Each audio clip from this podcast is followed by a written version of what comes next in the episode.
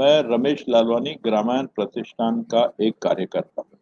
ग्रामायण प्रतिष्ठान करीब 150 प्लस ग्रामीण उद्योजक एवं उत्पादक एनजीओ का समूह है। हमारे प्रतिष्ठान ने अब तक 3 एग्जीबिशन की हैं, जिनमें हम ग्रामीण उत्पादकों को शहर के ग्राहकों से मिलवाते हैं। 3 प्रदर्शनियों में करीब 1 लाख प्लस लोगों ने भेंट दी है। हम ग्रामीण लोगों के लिए विविध विषयों पर कार्यशाला भी लेते हैं। हमारे संस्था का उद्देश्य है कि हम ग्रामीण उद्योजकों को गवर्नमेंट स्कीमें बताएं और एमएसएमई, ग्रामीण उद्योग, खादी ग्रामोद्योग की अन्य गवर्नमेंट योजनाएं बताएं और उनको आत्मनिर्भर बनाएं। इस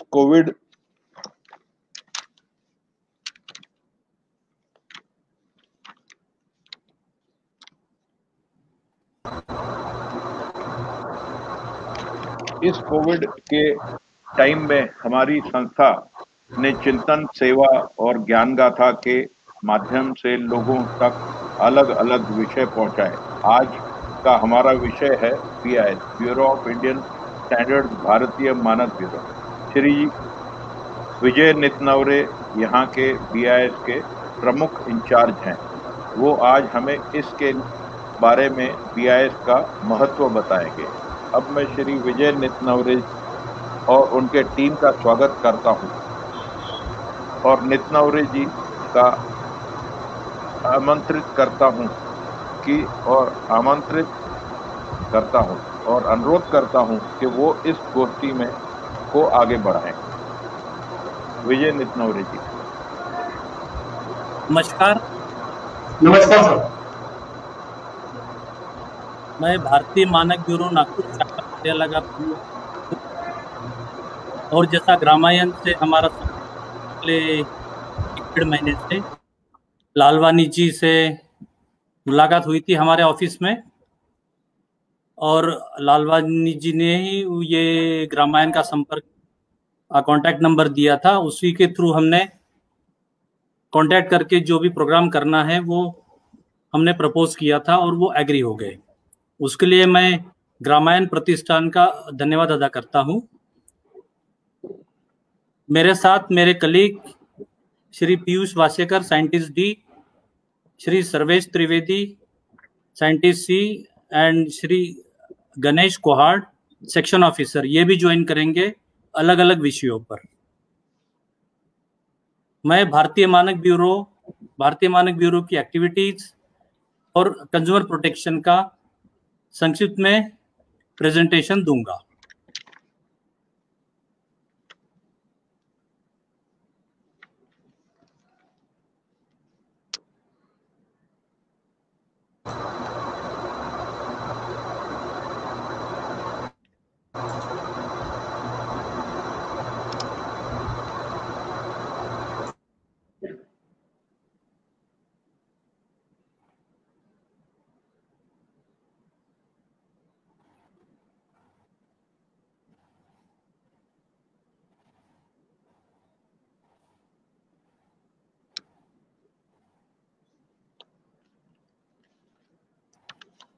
ये प्रेजेंटेशन ओपन करना पड़ेगा क्या प्रशांत जी? हाँ, प्रेजेंटेशन ओपन कर लीजिए और देन ये स्टार्ट शेयरिंग कर दीजिए। फिर ये ओपन किया है।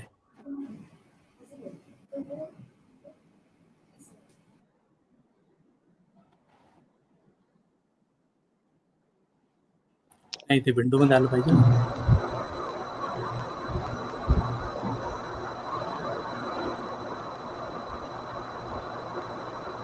नाही, पोस्ट बिन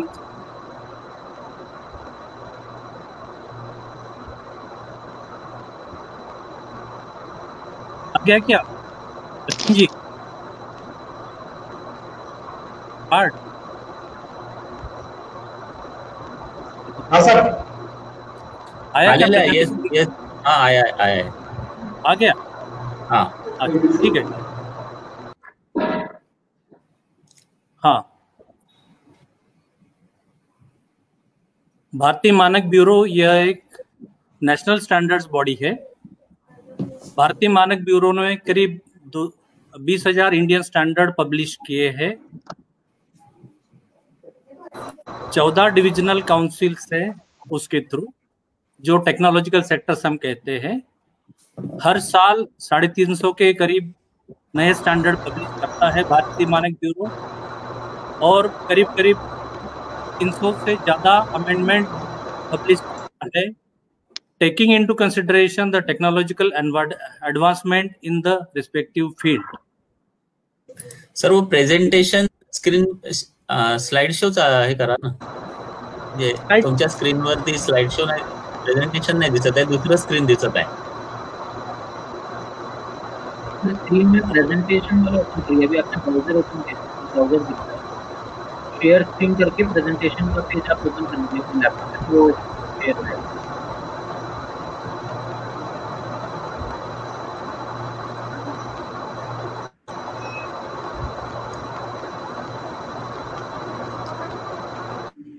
स्क्रीन शेयर हो गया है आपका, लेकिन कुछ और चीज दिख रही है जो अपना मीटिंग का है वो दिख रहा है डिस्प्ले, वो प्रेजेंटेशन पे आप सिलेक्ट रखिए। हाँ आ गया अभी।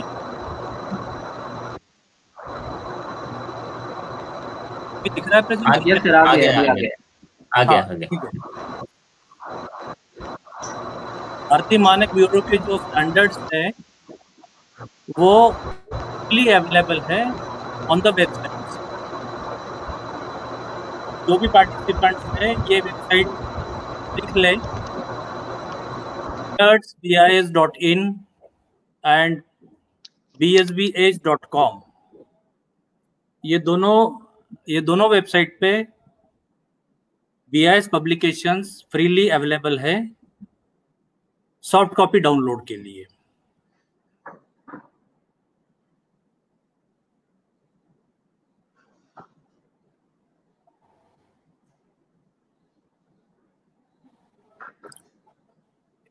अभी आते हैं establishment of Indian standard. Bureau shall establish Indian standard in relation to any goods, article, process, system और services and shall reform, amend, revise और withdraw Indian standard so establish as may be necessary by a process of consultation with stakeholders who may include representatives of various interest such as consumer, regulatory and other government bodies, industry, testing laboratories or calibration laboratories, scientists, technologists and members of the committee of the bureau. ये typical standard formulation का chart है। कौन कौन लोग involve होते हैं वो इसमें दर्शाया गया है। ये स्टैंडर्डाइजेशन का, स्टैंडर्ड फॉर्मुलेशन का कैसा स्ट्रक्चर होता है वो इधर दिया गया है। पहले सब कमेटी होती है, पैनल्स होते हैं, सेक्शनल कमेटी होती है, डिवीजन काउंसिल होती है, देन स्टैंडर्ड्स एडवाइजरी कमेटी होती है, उसके ऊपर ब्यूरो होता है। ये स्टैंडर्ड फॉर्मुलेशन के 6 स्टेजेस हैं। स्टैंडर्ड फॉर्मुलेशन के बाद नेक्स्ट एक्टिविटी है ब्यूरो की कन्फर्मिटी असेसमेंट। कन्फर्मिटी असेसमेंट में प्रोडक्ट सर्टिफिकेशन ये मेन एक्टिविटी है जिसको हम ISI मार्क कहते हैं। Product certification scheme of BIS aims at providing third party assurance of quality, safety and reliability of the product to the customer. Presence of BIS certification mark known as standard mark on the product is an assurance of conformity to the specification.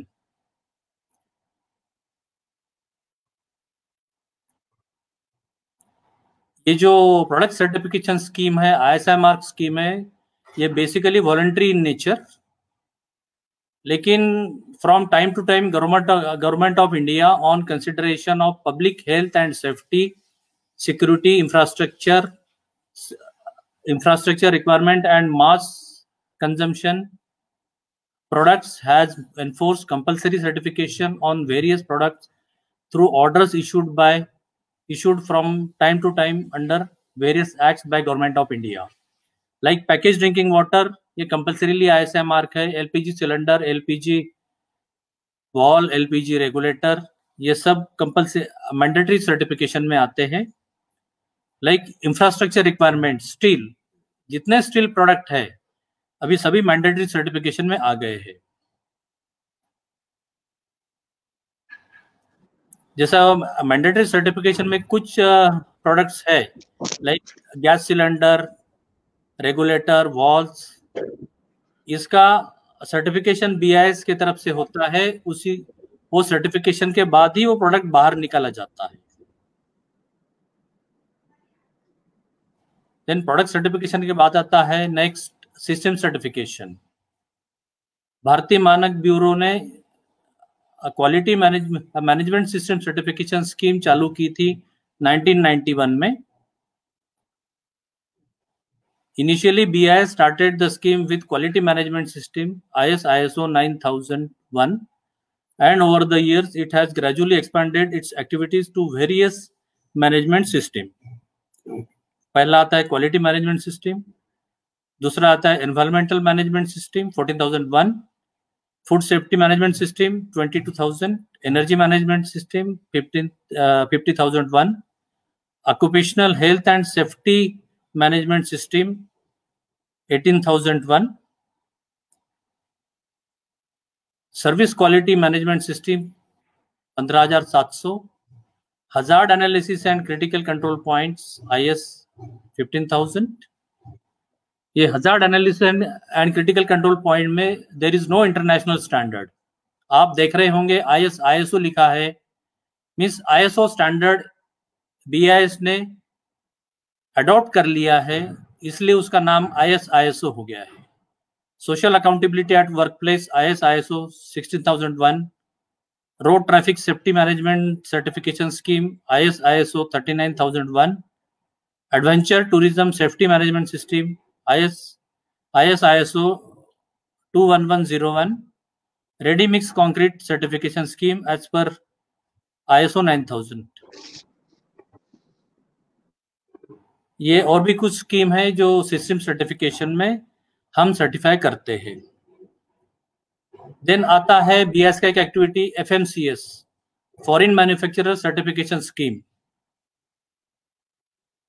भारतीय मानक bureau ने foreign manufacturer certification scheme 2000 साल में शुरू किया है.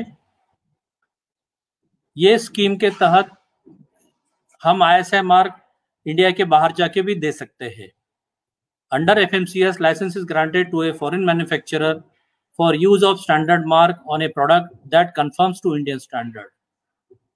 The scheme is applicable for grant of licence for all the product except electronics and IT goods notified by Ministry of Electronics and IT. The license is granted by Foreign Manufacturer Certification Department located at BIS headquarters, New Delhi.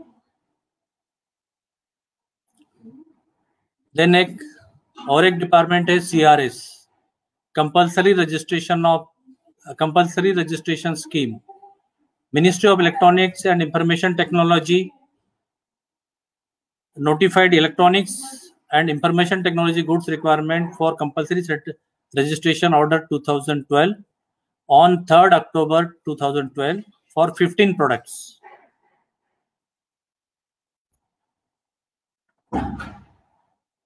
उसके बाद 15 और product add किए गए 13 नवंबर 2014 में. 24 अक्टूबर 2016 में Indian language support for mobile phones add किया गया. 23 अगस्त 2017 में 13 और प्रोडक्ट ऐड किए गए. बेसिकली ये जो स्कीम है, this scheme is started by ministry of electronics and information technology. पहले ये डाइटी था, अभी ये सेपरेट मिनिस्ट्री हो गई. उनके पास सर्टिफिकेशन का कोई एक्सपर्टाइज नहीं था. Then they handed over this work of registration to BIS. ये सोलर फोटोवोल्टेइक सिस्टम डिवाइसेस और कंपोनेंट्स, ये सभी 5 सितंबर 2017 में ऐड किए गए मिनिस्ट्री ऑफ इलेक्ट्रॉनिक्स के तरफ से। As per the order, no person shall manufacture और स्टोर फॉर सेल, इंपोर्ट और distribute goods which do not conform to the Indian standard specified in the order and do not bear the standard mark with unique registration number obtained from BIS.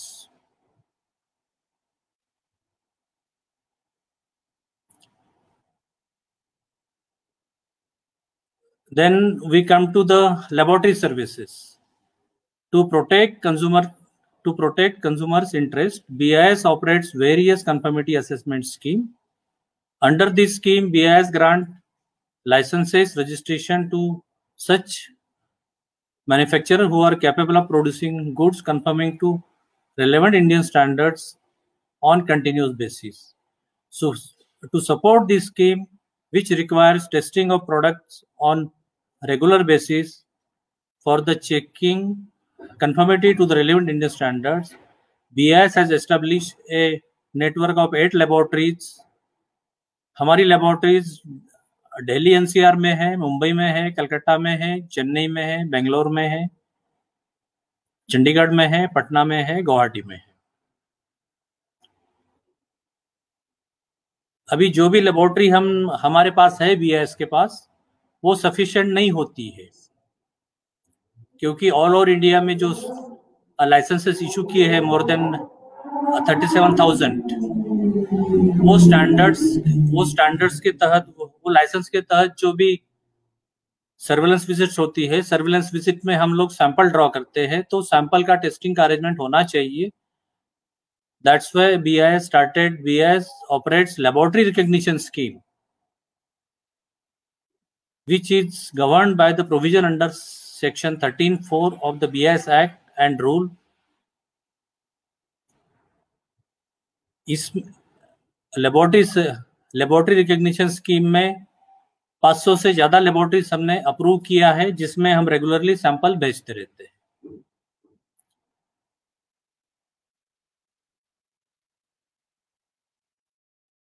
Then BIS का एक important department है hallmarking. The BIS hallmarking scheme has been aligned with the international criteria on hallmarking. As per this scheme, registration is granted to jewelers by BIS under hallmarking scheme. The BIS certified jewelers can get their jewellery hallmarked from any of the BIS recognized assaying and hallmarking center.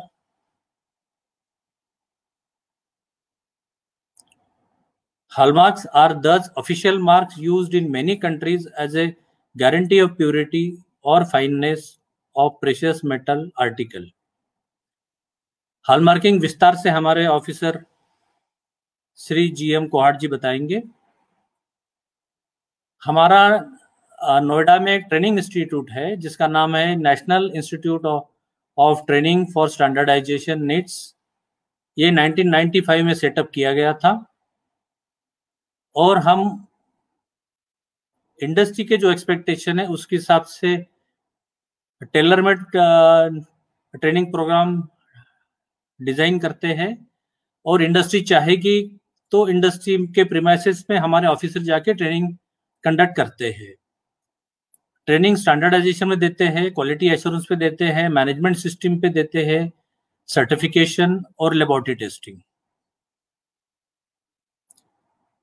हर साल जो under develop countries है या developing countries है उसमें से करीब 50 trainees आते हैं to our NITS training institute at Noida.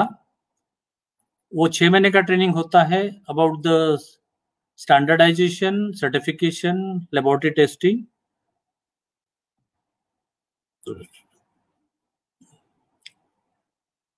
BIS के पास एक कंज्यूमर अफेयर्स डिपार्टमेंट है। BIS has a full fledge consumer affairs department functioning at its headquarter in new Delhi and public grievance officers at regional and branch offices. Nagpur शाखा कार्यालय के Shri Sarvesh Trivedi scientist C ये हमारे public grievance officer है। कोई भी complaint है, grievance complaint can be lodged regarding BIS certified product under various scheme or services rendered by BIS in the following manner.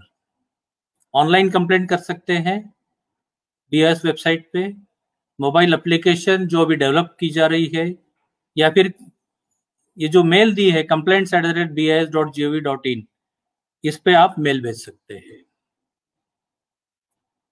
Branch में पर्सनली कॉन्टेक्ट करके या ब्रांच को लेटर देके भी आप कंप्लेंट लॉन्च कर सकते हैं।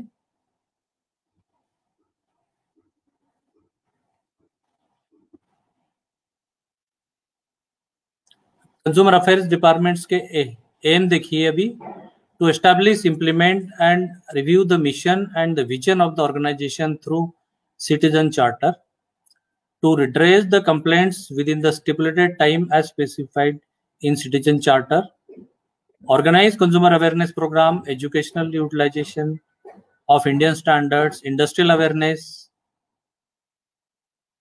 to provide information on queries on various activities of bureau,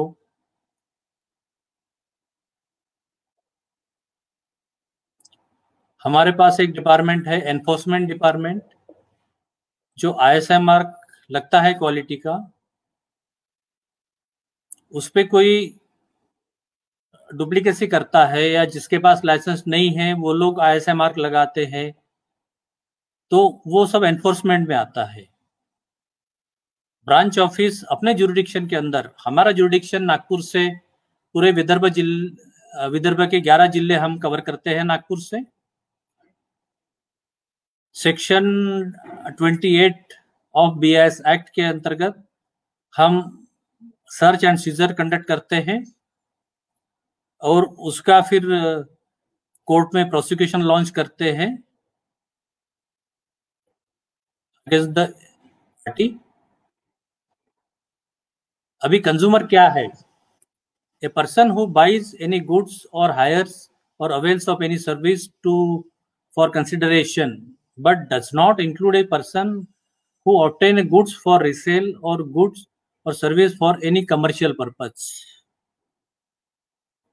consumer protection क्या है? Is the practice of safeguarding buyers of goods and services and public against unfair practices in the market place. Such laws are intended to prevent business from engaging in fraud और specified unfair practices in order to give an advantage over competitor और to mislead consumers. ये consumer protection हो गया। अभी consumer protection act 2019 और consumer protection act 1986 का brief comparison देंगे। 1986 के एक्ट में there was no provision for regulator. 2019 के एक्ट में CCPA है, CCPA यानी central consumer protection authority form हो गई है and it is operational with effect from 24 July 2020।1986 के एक्ट में there was no provision for e commerce companies like Amazon. 2019 के एक्ट में जो भी e commerce, online sales, online marketing जो भी है वो सब कवर कर लिया गया है। Rights of consumers, right to safety, जो भी प्रोडक्ट आप खरीदेंगे वो सेफ होना चाहिए, it should not cause damage to the consumer. Right to be informed, right to choose, right to be heard, right to seek redressal, right to consumer education. Responsibilities of a consumer. Consumer has a certain responsibility to carry as an aware consumer can bring changes in the society and would help other consumers to fight the unfair practice or be aware. They should be aware of their rights under the Consumer Protection Act and should practice the same in case of need. They should be well aware of the product they are buying, should act as a cautious consumer while purchasing the goods. In case of a product which is found of anything false or not satisfactory, a complaint should be filed. The consumer should ask for a cash memo while making a purchase. A customer should check for the standard mark that have been introduced for authenticity of the quality of the product, like ISI or Hallmark, etc.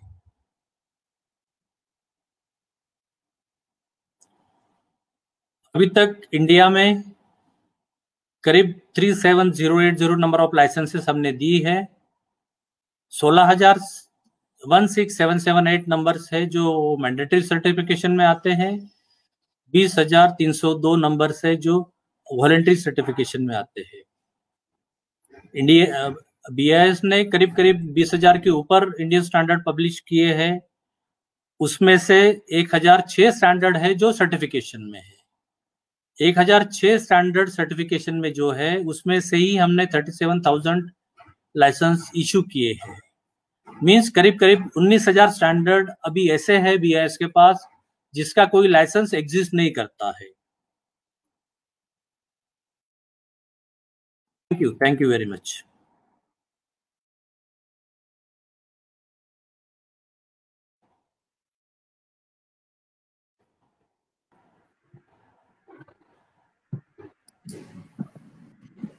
हाँ नमस्कार। अभी मैं request करता हूँ Shri Sarvesh Trivedi scientist C से कि वो अपना प्रेजेंटेशन स्टैंडर्ड्स ऑन सैनिटेशन पे शुरू करें।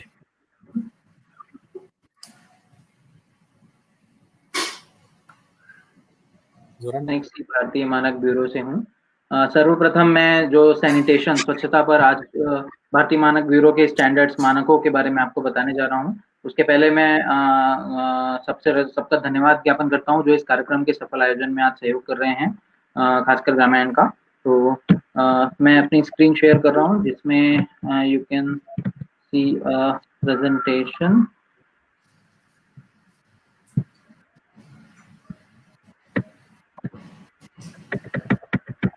जी मेरी स्क्रीन दिख रही है? विजय सर आप स्टॉप शेयरिंग कर दीजिए पहले। नहीं अभी नहीं आई।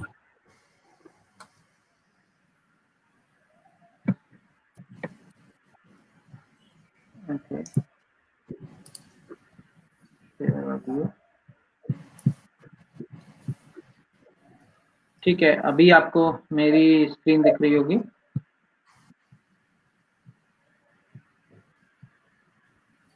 स्क्रीन नहीं दिख रही। शेयरिंग तो कर दी मैंने, अभी भी नहीं आई है स्क्रीन। नहीं अभी नहीं दिख रही। आ गया। हाँ आगे। ओके।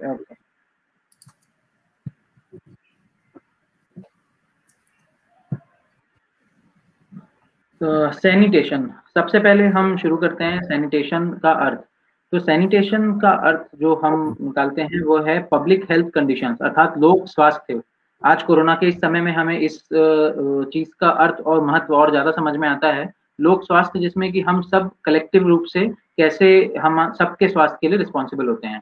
तो उस लोक स्वास्थ्य से रिलेटेड चीज है ये सैनिटेशन स्वच्छता, जिसमें कि जिसके प्रमुख आयाम है क्लीन ड्रिंकिंग वाटर, पीने योग्य साफ पानी, और जो हमारा अपशिष्ट जो कूड़ा कचरा निकल रहा है उसका निपटान, वेस्ट डिस्पोजल। तो ये दो सैनिटेशन के प्रमुख आयाम हैं, लोक स्वास्थ्य जिसके दो आयाम हैं, पीने का उचित पानी और जो कूड़ा कचरा वेस्ट जो निकलता है उसका डिस्पोजल अर्थात निपटान। तो the most of the waste that is generated around living being is of solid nature. ज्यादातर वेस्ट जो भी हम जनरेट करते हैं हमारे घरों से, हमारे रसोई घर से निकलने वाले कूड़े, हमारे घर से निकलने वाले कचरे, हमारे सीवेज से निकलने वाले मल, ये सारा तो ज्यादातर जो हमारे वेस्ट कूड़े कचरे हैं ये सॉलिड फॉर्म में हैं। तो ये हम इसीलिए हम वेस्ट का जो अलग अलग वैरायटी होती है, सॉलिड, लिक्विड या फिर सेमी सॉलिड, तो उसमें सॉलिड वेस्ट डिस्पोजल आज सबसे प्रमुख हमारे लिए एक समस्या और सबसे जिम्मेदारी बन जाता है हमारी। सॉलिड वेस्ट वो है जो सॉलिड या सेमी सॉलिड नेचर का हो। सॉलिड नेचर का वेस्ट अर्थात हो गया जैसे आप हमारे रसोई घर से निकलने वाले छिलके हो गए, पॉलिथिन हो गई, पेपर हो गए, और सेमी सॉलिड अर्थात हमारे शौचालयों से निकलने वाला मल हो गया। तो ये सारी चीजें सॉलिड वेस्ट में आ जाती है। सॉलिड वेस्ट मैनेजमेंट की जो प्रोसेस है वो भारतीय मानक ब्यूरो द्वारा बनाया गया एक मानक है, स्टैंडर्ड है IS 16557, जिसके अनुसार solid waste management is the process of segregation, collection and utilisation, disposal of solid waste generated at household and community level.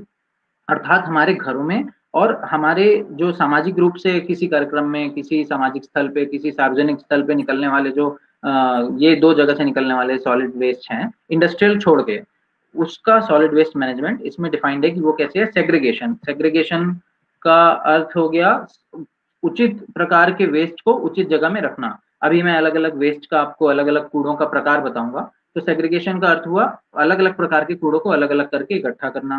फिर वेस्ट कलेक्शन हुआ उनका कलेक्शन, अर्थात उनको अलग जगह पे इकट्ठा करके उनको सही व्यक्ति को कलेक्ट करके हमें देना। वेस्ट डिस्पोजल का अर्थ हुआ कि उन्हें जो भी ट्रीटमेंट करना है या जिस प्रकार से उन्हें सरकार के बताए मानकों द्वारा सिस्टम द्वारा हमें डिस्पोजल के लिए देना है वो। तो ये तीन प्रोसेस मेन जो है वेस्ट मैनेजमेंट का पार्ट बनती है। अभी सॉलिड वेस्ट का प्रकार, बायोडिग्रेडेबल वेस्ट। बायोडिग्रेडेबल वेस्ट हम सभी समझते हैं जो हमारे घर से निकलने वाले ऐसे वेस्ट जिनको माइक्रो ऑर्गेनिज्म या प्रकृति की कोई दूसरी प्रक्रिया द्वारा जिन्हें एक सिंपल फॉर्म में ला करके धीरे धीरे प्रकृति में मिल जाते हैं, जो ऐसे वेस्ट को बायोडिग्रेडेबल वेस्ट कहते हैं। जैसे कि ये लिखा है cooked food, vegetable peels, fruits, flowers. अर्थात खाना, जो बचा खाना रहता है, सब्जियों भाजियों के जो छिलके निकलते हैं वो, फल या फ्लावर, जो भी माने बायोडिग्रेडेबल चीजें हैं जो नेचर से प्राप्त होकर अंततः नेचर में मिल जाएंगी किसी भी प्रकृति की प्रक्रिया के द्वारा, वो बायोडिग्रेडेबल वेस्ट में आता है। फिर नॉन बायोडिग्रेडेबल वेस्ट, ये वैसे वेस्ट हैं आप देखेंगे जो मूलतः नेचर से नहीं आ रहे हैं, जिनका ह्यूमन उत्पादन, हम उत्पादन जिनका कर रहे हैं। जैसे ड्राई वेस्ट हो गए, पेपर, प्लास्टिक। ये प्लास्टिक हम सबको पता है कि कितना बड़ा खतरा है हमारे आगे के आने वाले समय के लिए, क्योंकि ये वापस जाकर के नेचर में मिलने के, इसके अभी तक ऐसे माइक्रो ऑर्गेनिजम्स नहीं हमें मिले हैं, ना हम बना पाए हैं जो वापस जाकर के इसको पूरी तरह से प्रकृति में मिला दें।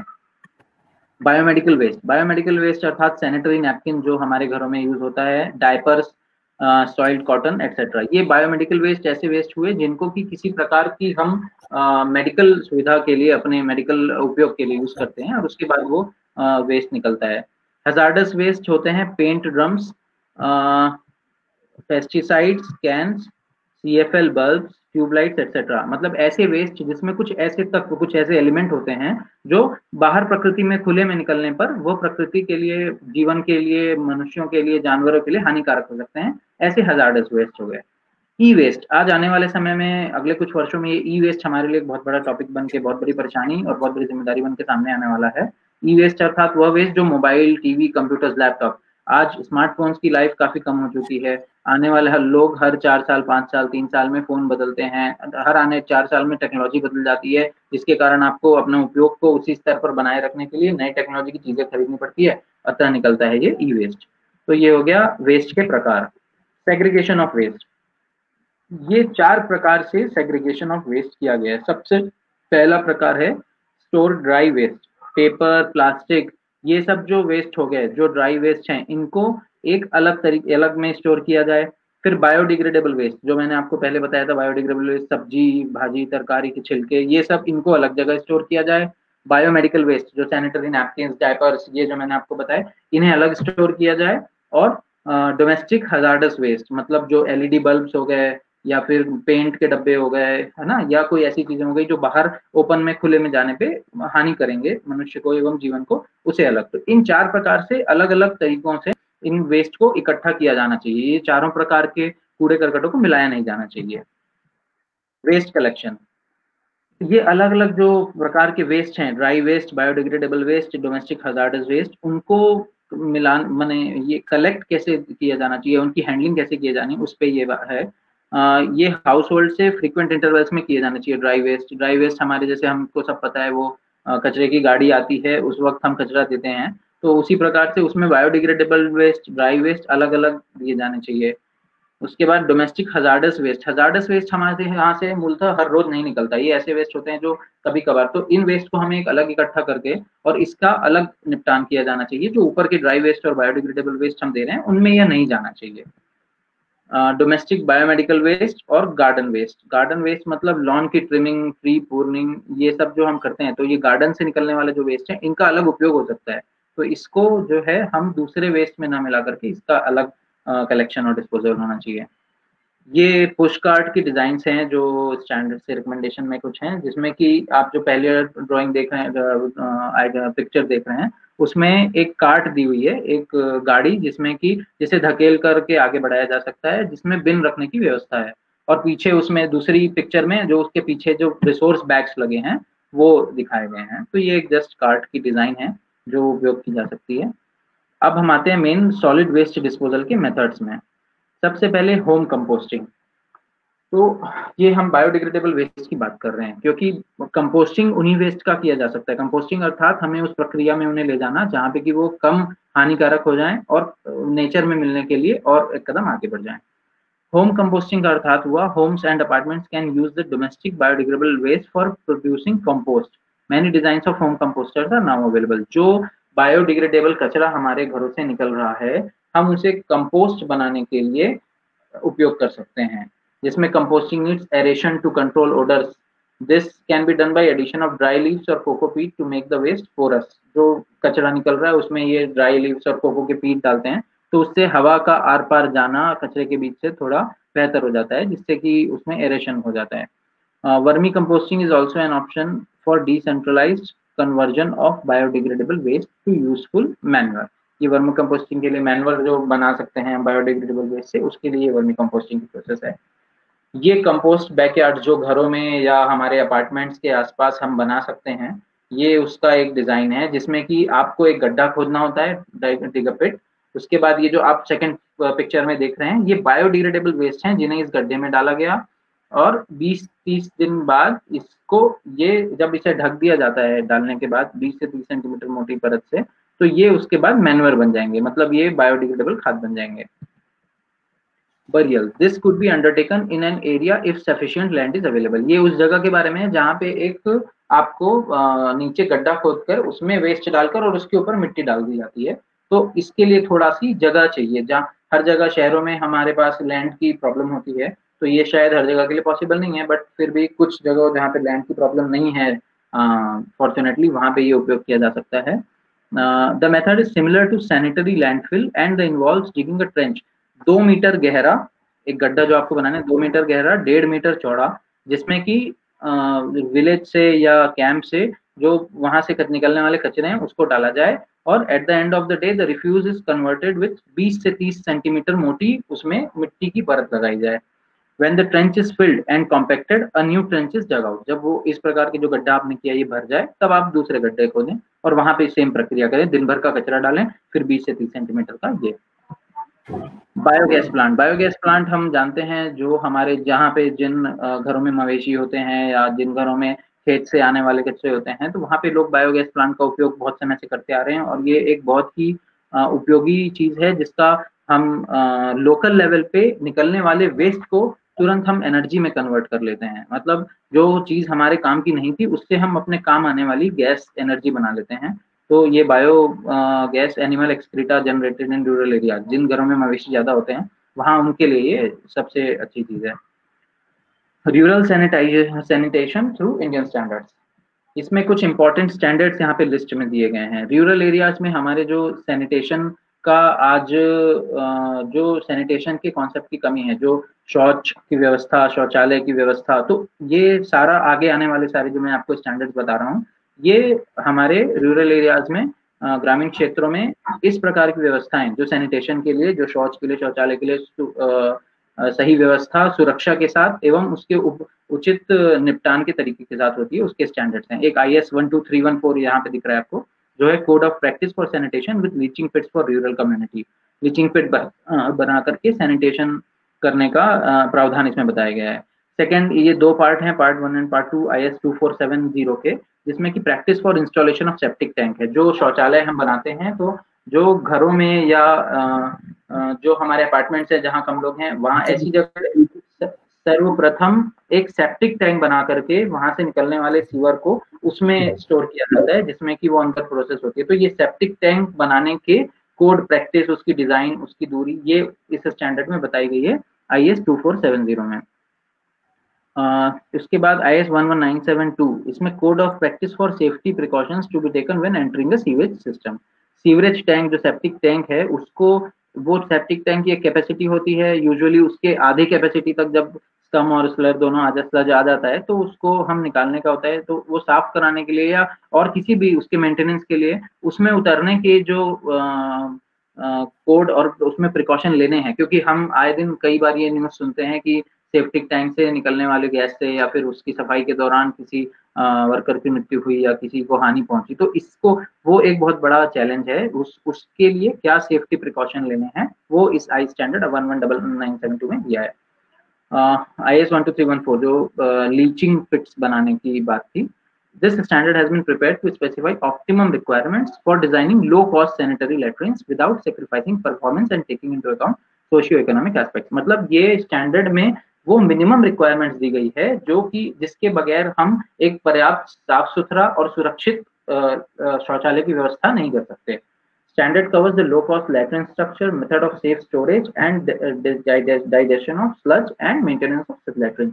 ये सारी प्रोसेस का इस स्टैंडर्ड में, इस मानक में वर्णन है कि कैसे कम पैसे में शौचालय का निर्माण किया जाए, उसके स्ट्रक्चर बनाया जाए, उसका सेफ, जो शौच से निकलने वाली मल है उसका सेफ स्टोरेज कैसे किया जाए और उसमें उसकी डाइजेशन की प्रोसेस कैसे हो कि वो वॉल्यूम में कम हो जाए, और उसका मेंटेनेंस कैसे किया जाए शौचालय का।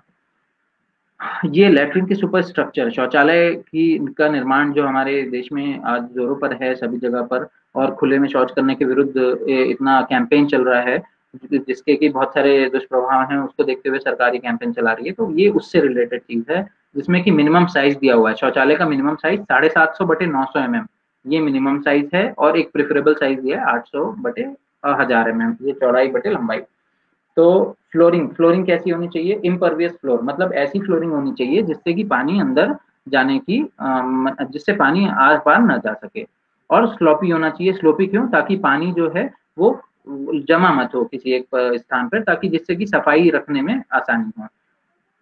फुट रेस्ट जिसमें हम पैर रखते हैं शौचालय में, उसकी यहाँ पे लंबाई और चौड़ाई दी गई है 250 बटे 120 का होना चाहिए, और 25 mm अबव द फ्लोर, जमीन के, जो जमीन है शौचालय की उसके 25 mm लगभग ऊपर होना चाहिए, और फ्रंट पोर्शन फुट रेस्ट का चौड़ा होना चाहिए हमारी पैर की बनावट के अनुसार।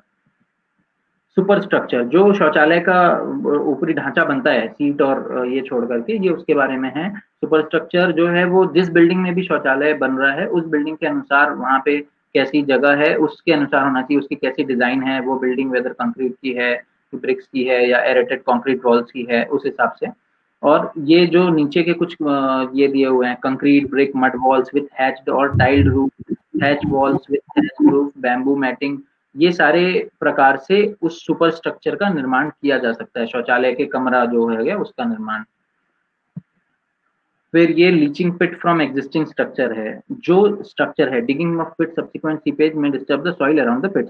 जब हम पिट गड्ढा खोदेंगे तो उसमें सब्सिक्वेंटली सीपेज आ सकता है, तो जो आसपास की जो जमीन है गड्ढा खोदने के बाद आसपास की जो मिट्टी है, जमीन है, उस पर वो असर डालती है। तो इसीलिए ये सारे मानक दिए गए हैं कि उसकी टोटल डेप्थ कितनी होनी चाहिए। ये दो प्रकार की मिट्टी के लिए आप नीचे जो टेबल देख रहे हैं अपनी स्क्रीन पर, इसमें क्लेई सैंड और सैंडी क्ले, जिसमें एक में जिसमें सैंड 50% होती है मिनिमम, और दूसरी जिसमें क्ले और सिल्ट 50% होते हैं minimum.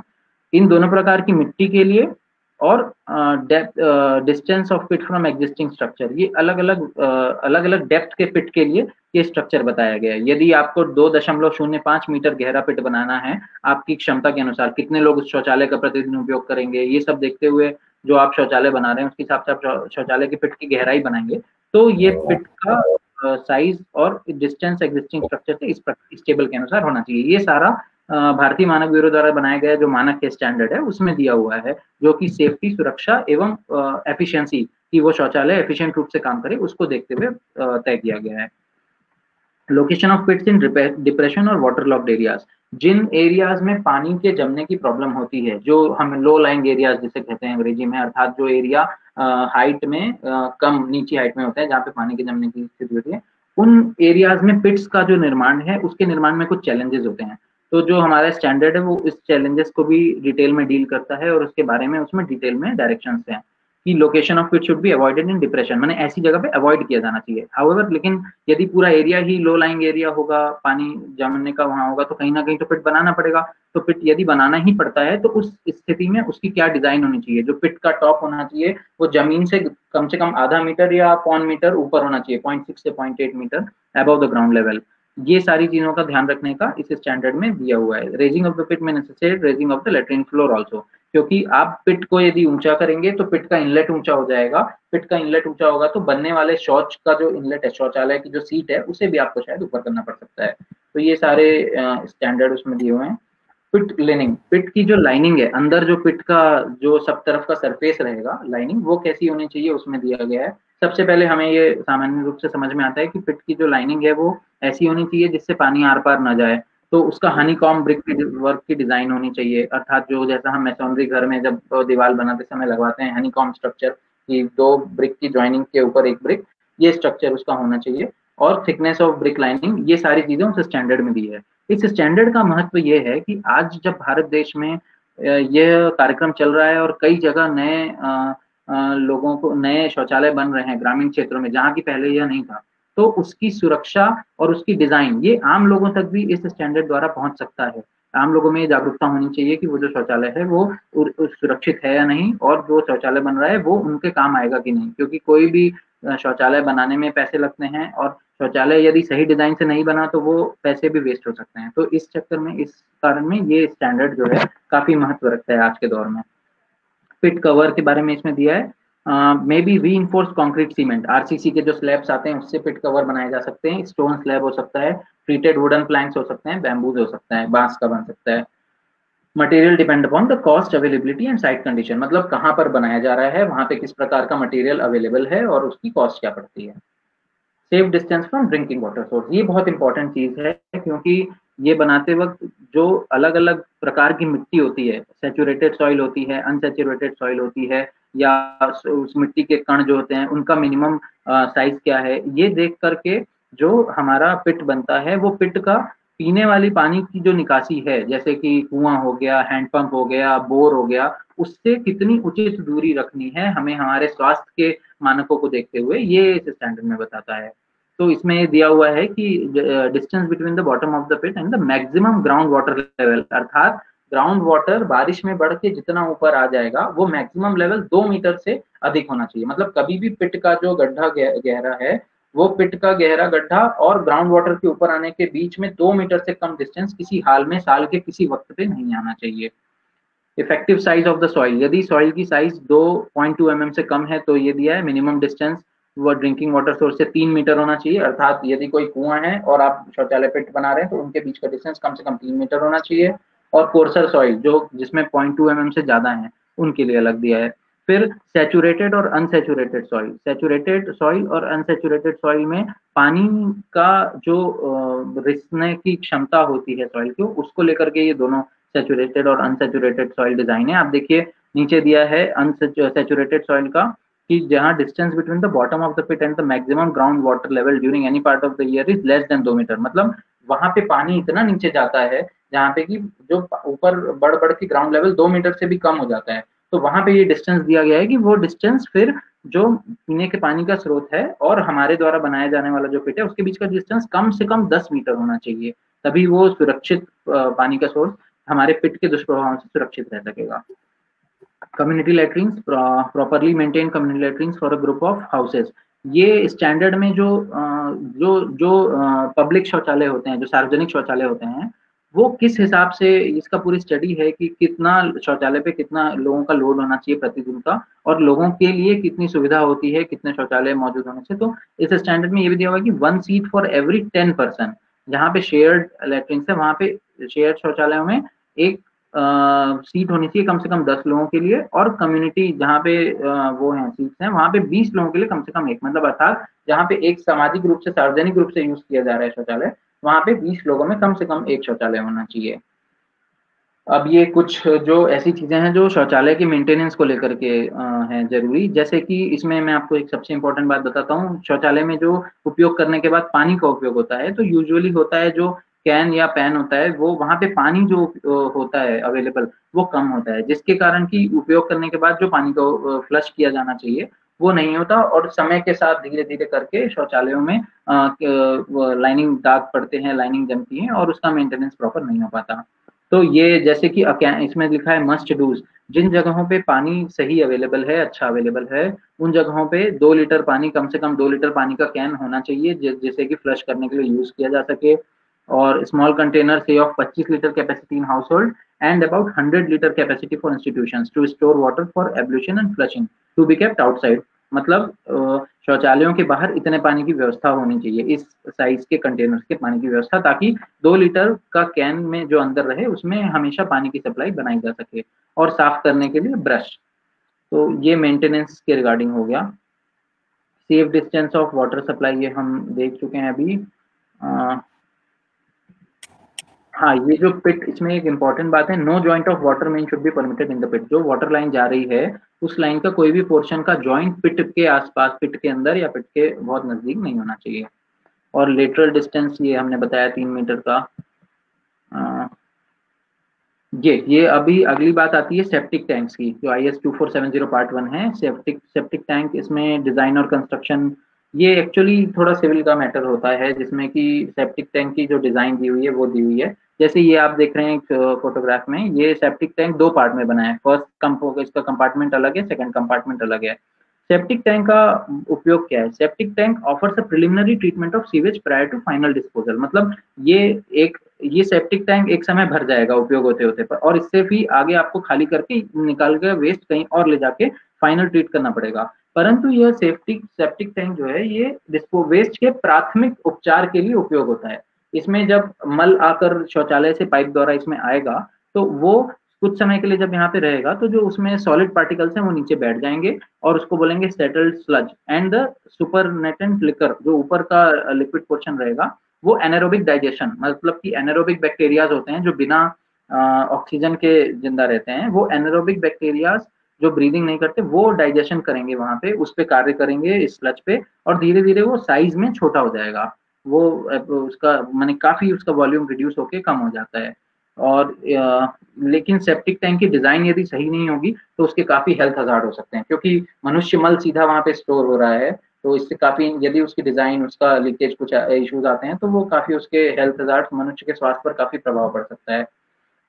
Sludge withdrawal and commissioning of septic tank, ये देखिए आप फोटो में देख रहे हैं जो हाइड्रोलिक प्रेशर से जो हमारे शहरों में कहीं पे सेप्टिक टैंक की आपने देखी होगी खाली करने वाली मशीनें, किसी भी क्षेत्र में, शहर या ग्रामीण क्षेत्र में कोई सेप्टिक टैंक अपनी 50% की उससे कैपेसिटी से बढ़ जाता है, मतलब नीचे का स्लज और ऊपर का जो सेमी लिक्विड पोर्शन वो दोनों, तो उसे फिर खाली कराने के लिए इस प्रकार से हाइड्रोस्टेटिक प्रेशर लगा करके और टैंक को खाली किया जाता है। इसमें अलग अलग फ्रीक्वेंसी दी हुई है। छोटे घरों के जो टैंक हैं वो यूजुअली 2 साल तक खाली करने की जरूरत नहीं पड़ती, बशर्ते वो उनपे लोड कितना आ रहा है, कितने लोग उस शौचालय को उपयोग कर रहे हैं, उस पे इसका कैलकुलेशन होता है। ये भी स्लाइड इसी बारे में है। ये लोकेशन ऑफ सब सरफेस एब्जॉर्प्शन सिस्टम है, जहाँ पे जमीन के नीचे और एक एब्जॉर्प्शन सिस्टम होगा जिसमें कि पानी निकल के उसका स्लज का वापस ग्राउंड वाटर को रिफ्रेश करे। वहां के लिए subsoil dispersion system shall not be closer than 18 metre from any source of drinking water. 18 metre से नजदीकी नहीं होनी चाहिए। It shall also be as far remove from the nearest habitable building as economically feasible. मतलब अर्थात जहाँ पे कि बहुत ज्यादा घनत्व हो आबादी का उस एरिया में तो पॉसिबल नहीं होगा, बट जिस एरिया में घनत्व कम हो, रिहायशी जो बिल्डिंग है वो, उससे कम से कम 6 मीटर की दूरी यदि हो सके तो की जानी चाहिए। Ground below the adjacent building is not likely to be affected by effluent seeping into the soil. मतलब जो बिल्डिंग है उसके नीचे की जो मिट्टी है उसमें सॉइल से यदि कुछ निकल के पोरस पदार्थ कुछ आते हैं तो उससे उस मिट्टी पे प्रभाव नहीं पड़ना चाहिए बिल्डिंग की नींव पर। ये आता है जो मैंने आपको बात करी थी सेफ्टी प्रिकॉशन, जिसमें कि साफ सफाई के लिए जो सीवरेज में उतरने की प्रक्रिया होती है वो एक बहुत ज़्यादा डेंजरस और बहुत ज़्यादा उससे एक्सीडेंट्स होते हैं, तो उसके लिए जो सेफ्टी प्रिकॉशंस है उनके बारे में है। Personal engage in operation and maintenance of sewerage system include sewage pumping stations are exposed to different types of occupational hazards like physical injuries, उतरते वक्त लग जाना कहीं पर, injuries caused by chemical radio active waste, कुछ उसमें यदि radio active waste जा रहा है तो जमीन के नीचे उसमें इंजुरी हो सकती है, infection cause by pathogenic organism, जो माइक्रो ऑर्गेनिजम्स हमारे सीवेज में मल में मौजूद हैं उससे इनको फर्क इन्फेक्शन हो सकते हैं नाना प्रकार के, डेंजर्स इनहेरेंट विद एक्सप्लोजिव और नॉक्सियस वेपर्स और ऑक्सीजन डेफिशिएंसी, वहाँ पे यदि कोई दूसरी गैस प्रचुर मात्रा में मौजूद है तो उससे ऑक्सीजन की अपने आप कमी हो जाएगी क्योंकि वो बंद जगह पे है, तो ऑक्सीजन की कमी अपने आप में एक बड़ी खतरा होती है जान के लिए, और ऊपर से उसमें कुछ अलग एक्सप्लोजिव और हजार्डस गैसेज मौजूद रहती हैं। The health and safety of personal can be safeguarded to a great extent by use of safety equipment, यदि प्रॉपर उचित सेफ्टी इक्विपमेंट का उपयोग किया जाए तो इस रिस्क को काफी हद तक कम किया जा सकता है। तो इस बारे में जो सिवरमैन लोग हैं जो वहां पे उतर के सफाई कर्मी हैं, उन्हें जागरूक करना, उन्हें उचित संसाधन प्रोवाइड करना ये बहुत जरूरी है, और भारतीय मानक द्वारा बनाए गए इस मानक में IS 11972 में इन सारे प्रिकॉशंस का वर्णन है। अंत में मैं आपको कुछ ऐसे स्टैंडर्ड्स बताना चाहूंगा जो हमारे घरों में सैनिटेशन के प्रोडक्ट्स जो हैं, स्वच्छता में जो हमारे सैनिटेशन में लगने वाले वाटर सप्लाई में, शौचालयों में लगने वाले कुछ जो जरूरी सामान है उनपे जो भारतीय मानक उनके लिए मौजूद हैं, जैसे कि 774 में flushing system for water closets, फिर ये लिस्ट में आप काफी सारे देख सकते हैं, specification for cast copper alloy screw down bib taps नल के लिए, सेल्फ क्लोजिंग टैप अपने आप बंद होने वाले नलों के लिए, कास्ट आयरन मैनहोल के जो कवर्स होते हैं जो आप सड़कों पे देखते हो वो कवर्स के लिए अलग से स्टैंडर्ड है। तो आप अपने घरों में कोई सामान या अपने सोसाइटी में या अपनी सार्वजनिक स्थलों में कोई सामान लगाते वक्त यह ध्यान रख सकते हैं कि यदि वो ISI मार्क्ड आपको मौजूद हो रहा है मिल रहा है तो आपको उसकी क्वालिटी की बेहतर गारंटी मिलती है। तो यहाँ पे एक कंप्लीट लिस्ट है ऐसे आइटम्स की, sanitary appliances, vitreous sanitary appliances, wash basins, squatting pans, laboratory sinks, laboratory में लगाने वाले सिंक्स, यूरिनल्स, पार्टीशन प्लेट्स जो हम पब्लिक टॉयलेट्स में देखते हैं जो यूरिन ट्रैप्स वगैरह लगे होते हैं वो, और इस प्रकार के काफी सारे स्टैंडर्ड मौजूद हैं भारतीय मानक ब्यूरो द्वारा जो बनाए गए हैं ऐसे प्रोडक्ट के लिए जो आम हमारे उपयोग में घरों में और सारी जगहों में सैनिटेशन के लिए उपयोग में आते हैं।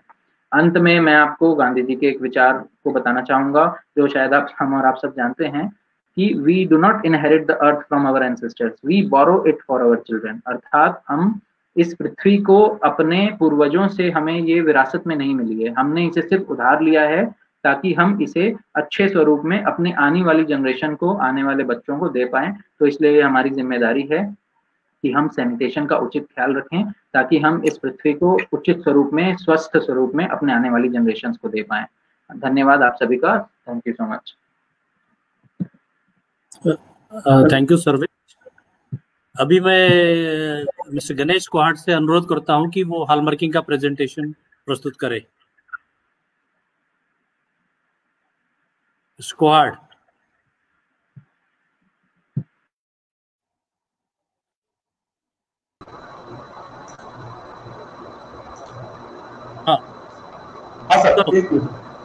सर पीपीटी चालू करो।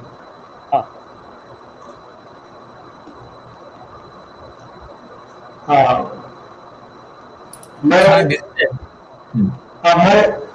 गणेश कोहाड़, सबसे पहले मैं ग्रामायण के प्रतिष्ठित सभी पदाधिकारी को और सदस्यों का कार्यक्रम सफल बनाने के आयु के लिए मैं इसमें धन्यवाद देना चाहता हूँ। हॉलमार्किंग भारतीय मानक ब्यूरो द्वारा हॉलमार्किंग योजना वर्ष 2000 से शैक्षिक रूप से लागू की गई थी, जिससे अब 15 जून 2021 से अनिवार्य रूप से लागू हो सकती है। हॉलमार्किंग योजना का मुख्य उद्देश्य मिलावटी सोने से जनता की रक्षा करना और शुद्ध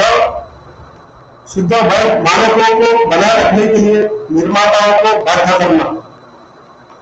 असली हॉलमार्किंग केंद्र का परिचालन के लिए भारतीय मानक ब्यूरो द्वारा IS 15820 के आधार पर असेल हॉलमार्किंग केंद्र की बीआरएस द्वारा स्थापना की जाती है। बीआरएस हॉलमार्क की योजना, हॉलमार्क आभूषण पर अंतरराष्ट्रीय मानदंडों के साथ सम्मिलित है। इस योजना के अनुसार हॉलमार्क की योजना के अंतर्गत बीआरएस द्वारा ज्वेलरों को पंजीकरण किया जाता है। बीआरएस प्रमाणित ज्वेलर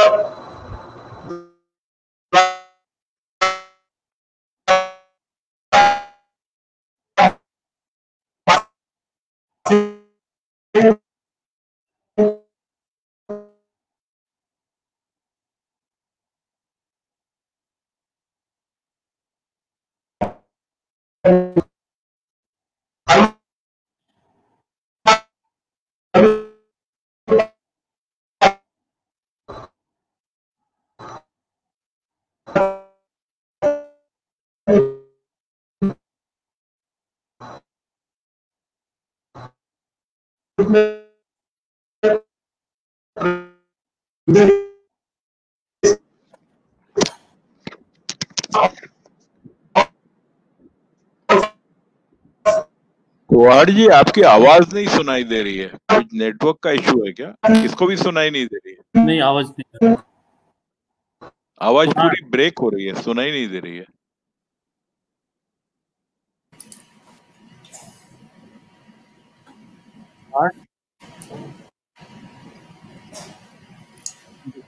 जी, आपकी आवाज ही सुनाई नहीं दे रही है किसको भी, कुछ आवाज ब्रेक हो रहा है, नेटवर्क का इशू दिख रहा है आपका।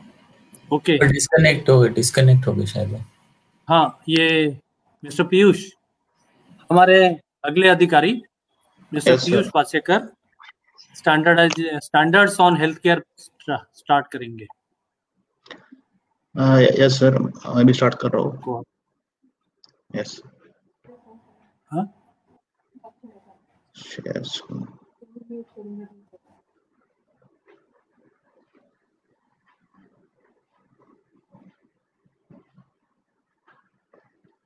हेलो, क्या मेरी स्क्रीन दिख रही है सबको अभी?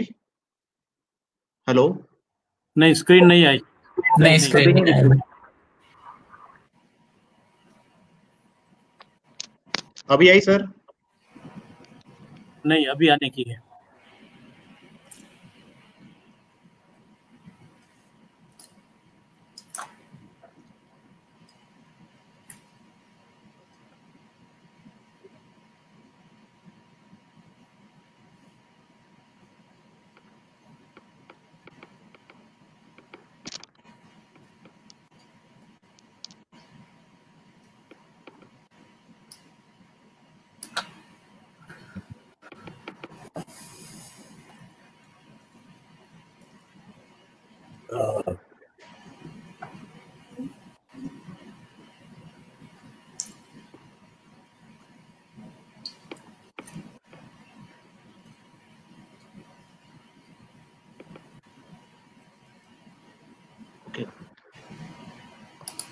अभी आ गए।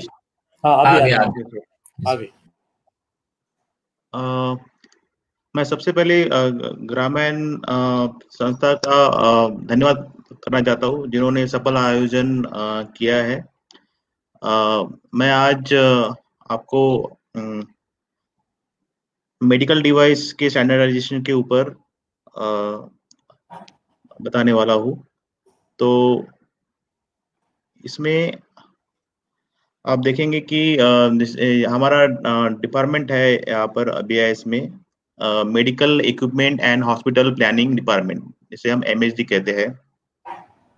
उसके अंडर में जो स्टैंडर्डाइजेशन होता है फील्ड है ये, इसके अंडर मेडिकल इक्विपमेंट आता है, सर्जिकल ड्रेसिंग्स आते हैं, then artificial limbs, then diagnostic kits और veterinary surgery instruments, dental equipments, laboratory instruments, hospital biomedical waste management, medical biotechnology and hospital planning and health care service, biological and clinical evaluation और immuno biological diagnostic kits और medical electric equipment and forensic science equipment आते हैं।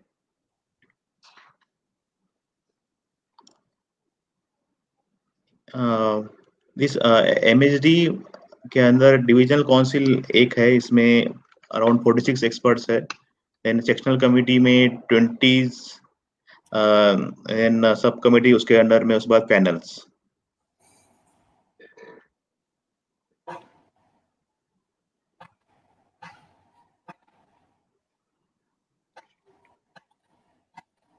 ये there are 20 sectional committees are there. Then first sectional committee है MHD 1, उसमें surgical instruments जैसे BP blades, endoscopic instrument, fibre optics, इसके बारे में स्टैंडर्ड्स फॉर्मुलेट होते हैं।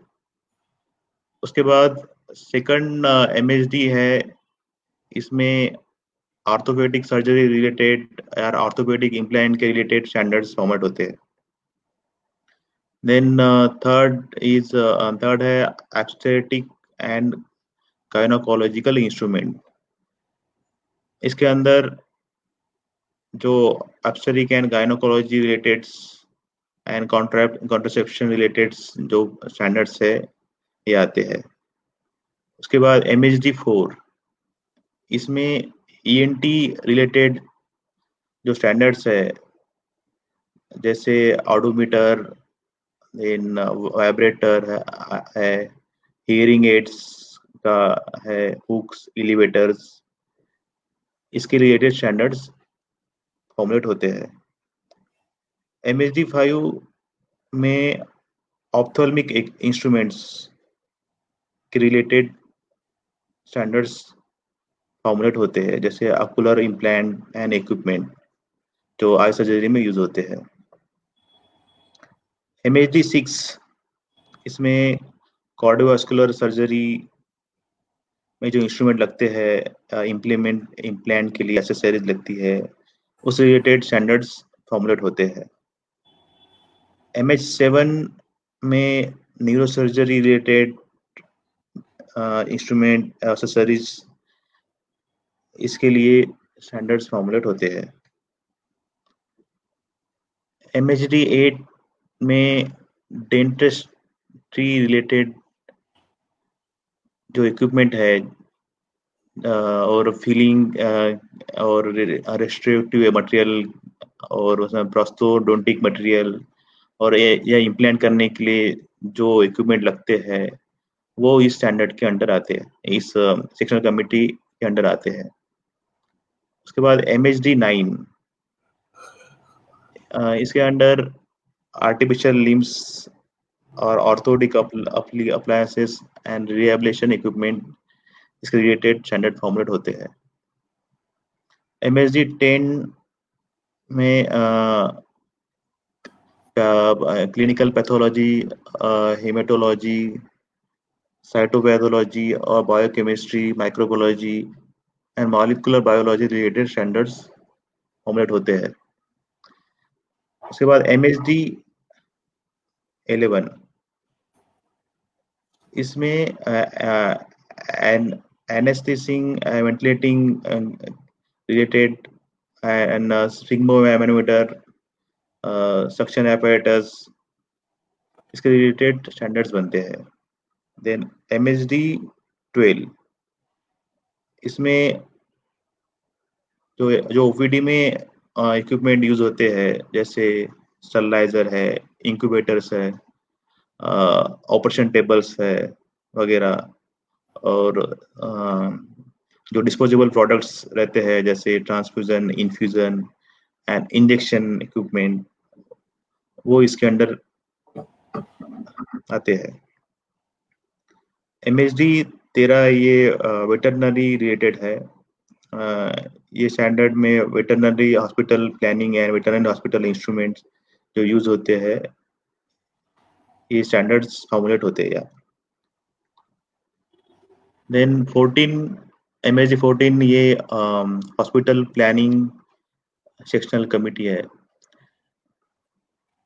ये जनरली जो कोड्स, गाइड्स और standards quality management, operational system जो हेल्थ केयर सर्विस में है उसके रिलेटेड स्टैंडर्ड्स इस कमिटी में आते हैं।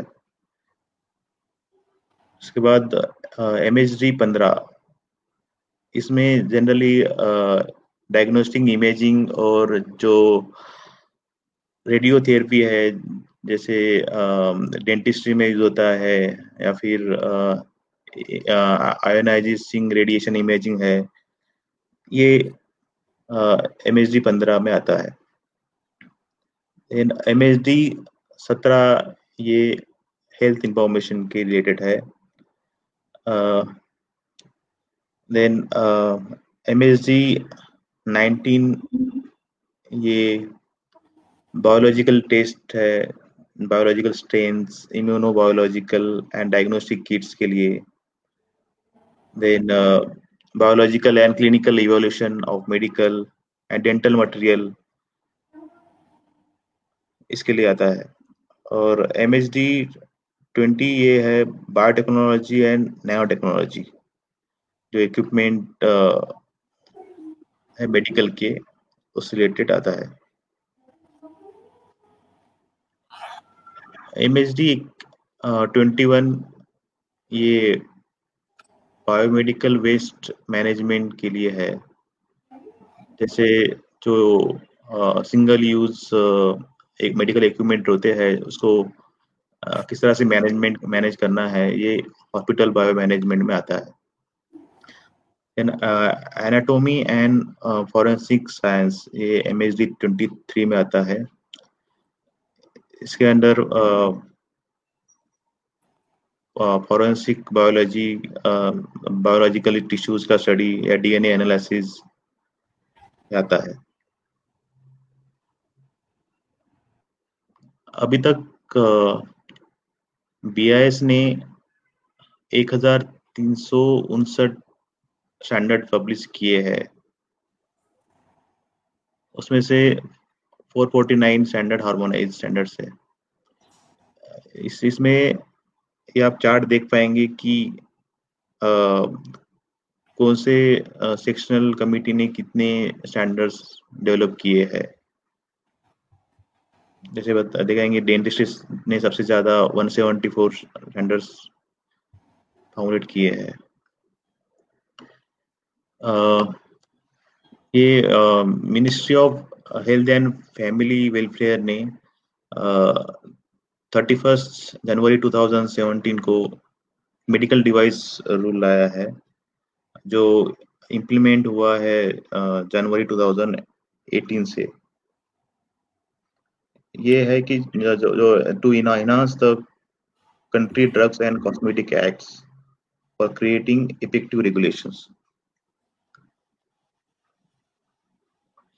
मेडिकल डिवाइस इसके जो आता है वो, जिसके लिए स्टैंडर्ड्स फॉर्मुलेट है वो कंफर्म होना चाहिए इसके अंडर में, और इसके लिए अगर कोई स्टैंडर्ड्स अवेलेबल नहीं है तो, और अगर ISO स्टैंडर्ड्स अवेलेबल है, ISI अवेलेबल है तो उसको कंफर्म करना चाहिए। और अगर दोनों अवेलेबल नहीं है तो मैन्युफैक्चरर स्टैंडर्ड्स से कंफर्म करना चाहिए।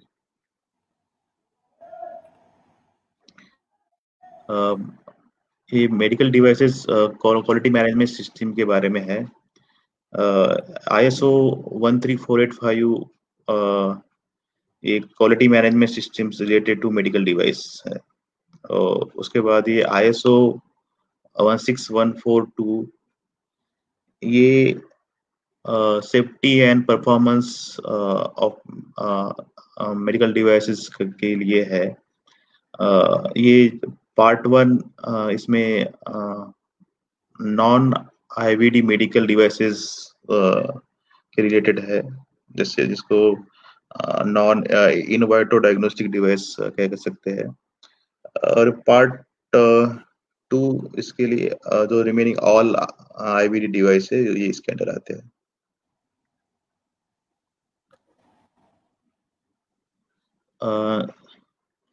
स्टैंडर्ड्स अभी तक 56 है, जो इसमें से 234 लाइसेंसेस ग्रांट हो चुके हैं, मतलब ऑपरेटिव है ऑल इंडिया। इसमें से ओनली 3 स्टैंडर्ड्स मैंडेटरी सर्टिफिकेशन में आते हैं, बाकी स्टैंडर्ड्स वॉलंटरी सर्टिफिकेशन में है। तो ये 3 स्टैंडर्ड्स जो है ये है, एक जनरल 2 है क्लिनिकल थर्मामीटर्स के लिए और 3rd है ये एक्सरे के लिए। तो ये मैंडेटरी, इसका मतलब ये है कि इसका manufacturing without having means BS licence लिए बिना ये इसका मैन्युफैक्चरिंग और इसका सेल नहीं कर सकते। अगर इसको इंपोर्ट भी करना है तो वहाँ उनको लाइसेंस लेके ही यहाँ इंडिया में एक्सपोर्ट कर सकते हैं।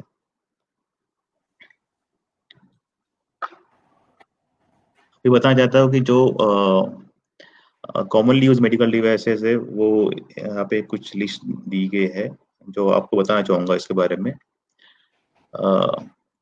ये फर्स्ट आईएस है 3390, ये स्पिगमो मैनोमीटर के लिए है जो आप ब्लड प्रेशर मेजर करने के लिए यूज करते हैं। और उसके बाद ये ISIC 80601, ये safety and essential performance related to automatic non invasive sphygmomanometer के लिए है। देन IS 3391 ये स्टेथोस्कोप के लिए जो आप जानते हैं जो detection and study of sound के लिए होता है, जो डॉक्टर जो यूजुअली यूज करते हैं। इसके बाद ISO 15197 2013 ये ब्लड ग्लूकोज मॉनिटरिंग सिस्टम्स के लिए है। देन IS 17407 ये डिजिटल ऑटोस्कोप के लिए है।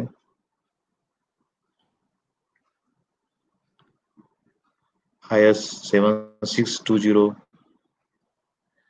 ये मेडिकल एक्सरे इक्विपमेंट्स के लिए है। जी जो कैपेसिटी दी गई इसमें 500 mA और 150 kV ऑपरेट है और single phase supplies. Then IS 13450 ये basic safety and essential performance के लिए है, रिलेटेड टू जो अल्ट्रासोनिक मेडिकल डायग्नोस्टिक के लिए रिलेटेड है। देन इसमें फर्दर पार्ट 2 सेक्शन 11-18 है, ये एंडोस्कोपिक इक्विपमेंट का परफॉर्मेंस के लिए है। देन IS 10258 ये सीरिंज के लिए है जो सिंगल यूज के लिए होती है ओनली। और IS 10258 पार्ट 3 ये भी सिंगल यूज के लिए है। Then IS 1227 sterile single use syringe without needles.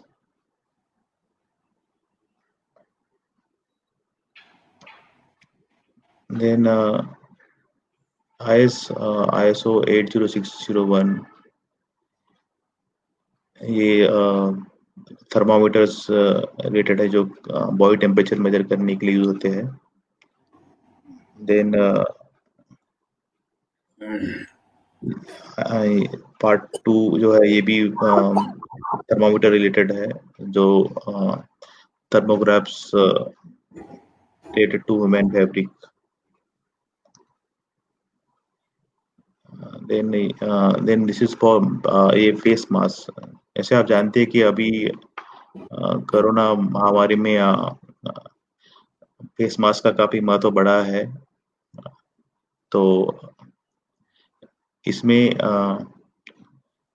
2 type के मास्क होते हैं, एक है रेस्पिरेटरी प्रोटेक्टिव डिवाइसेस जो आप बोलते हम बोलते हैं N95 बोलते हैं उसको जनरल भाषा में, और दूसरा है सर्जिकल फेस मास्क। N95 जैसे बताया कि ज़्यादा इफेक्टिव है।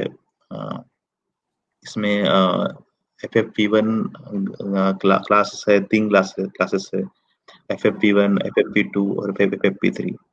FFP2 only solid particle के लिए होता है, and then FFP2 protection from solid particle as well as that liquid droplets also, and FFP3 also for that solid and liquid droplets. So for corona virus protection, FFP1, P2 and FFP3 are more effective. और ये 16289 surgical face mask है जो generally doctor या फिर जो staff है वो पहनते ऑपरेशन करते वक्त, जिससे कि बात करते वक्त कोई बैक्टीरिया मतलब ऑपरेट करते वक्त पेशेंट के बॉडी में ना जाए और उसको इन्फेक्शन ना हो, जनरली इसके लिए यूज होता है। ये ग्लोव्स है, तो ये IS 4148 ये जो है ये रीयूजेबल ग्लोव्स के लिए है, इसमें कुछ साइजेस स्पेसिफाई की गए हैं।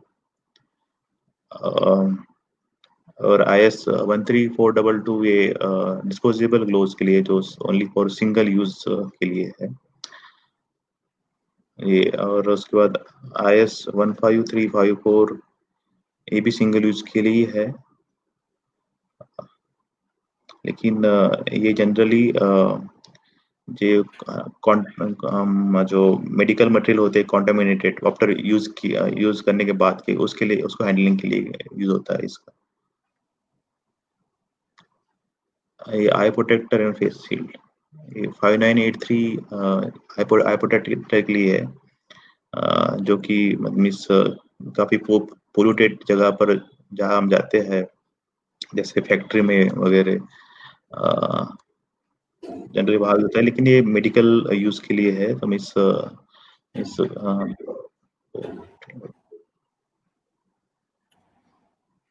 तो ये इसमें गॉगल्स सेफ्टी गॉगल्स है, आई फेस और वायर मेश स्क्रीन आता है। और 8521 ये फेस शील्ड के रहता है, जैसे आप जानते हैं कि अभी कोरोना समय में काफी लोग ये फेस शील्ड भी यूज कर रहे हैं, जिससे डबल प्रोटेक्शन होता है। जनरली जो लिक्विड स्प्लैश है या फिर जो सॉलिड पार्टिकल्स है वो भी उससे प्रोटेक्शन होता है। ये है वेंटिलेटर के लिए 80601 ये है जनरली सेफ्टी एंड परफॉर्मेंस के लिए है। और 10651 ये लंग वेंटिलेटर के लिए है, जो इमरजेंसी सिचुएशन में यूज होता है। और ये 10651 ऑफ पार्ट 4 जो है ये भी लंग वेंटिलेटर है, लेकिन ये इंडिविजुअल यूज कर सकते हैं जब भी आपको ब्रीथिंग में प्रॉब्लम हो तब। ये वेंटिलेटर्स है मेडिकल यूज के लिए 10651। देन सक्शन एपरेटस है, जो फुट से ऑपरेट होते हैं और हैंड से ऑपरेट होते हैं। देन IS 10079 पार्ट 3 ये भी सक्शन इक्विपमेंट है, जो वैक्यूम और प्रोजेक्ट वैक्यूम से ऑपरेट होता है। कार्डियोवैस्कुलर मेडिकल डिवाइसेस है कुछ, ISO 719 ये ऑक्सीजन जनरेटर्स के लिए है, जिससे हम बॉडी को ऑक्सीजन देते हैं और कार्बन डाइऑक्साइड बॉडी से निकालते हैं उससे, ताकि ऑक्सीजन लेवल बढ़ सके बॉडी का। बाद में वॉल ट्रीटर्स के लिए 11566 है, जो कार्डियोवैस्कुलर सर्जरी में यूज होता है रिट्रैक्टर। देन स्टेंट के लिए IS 25539 है।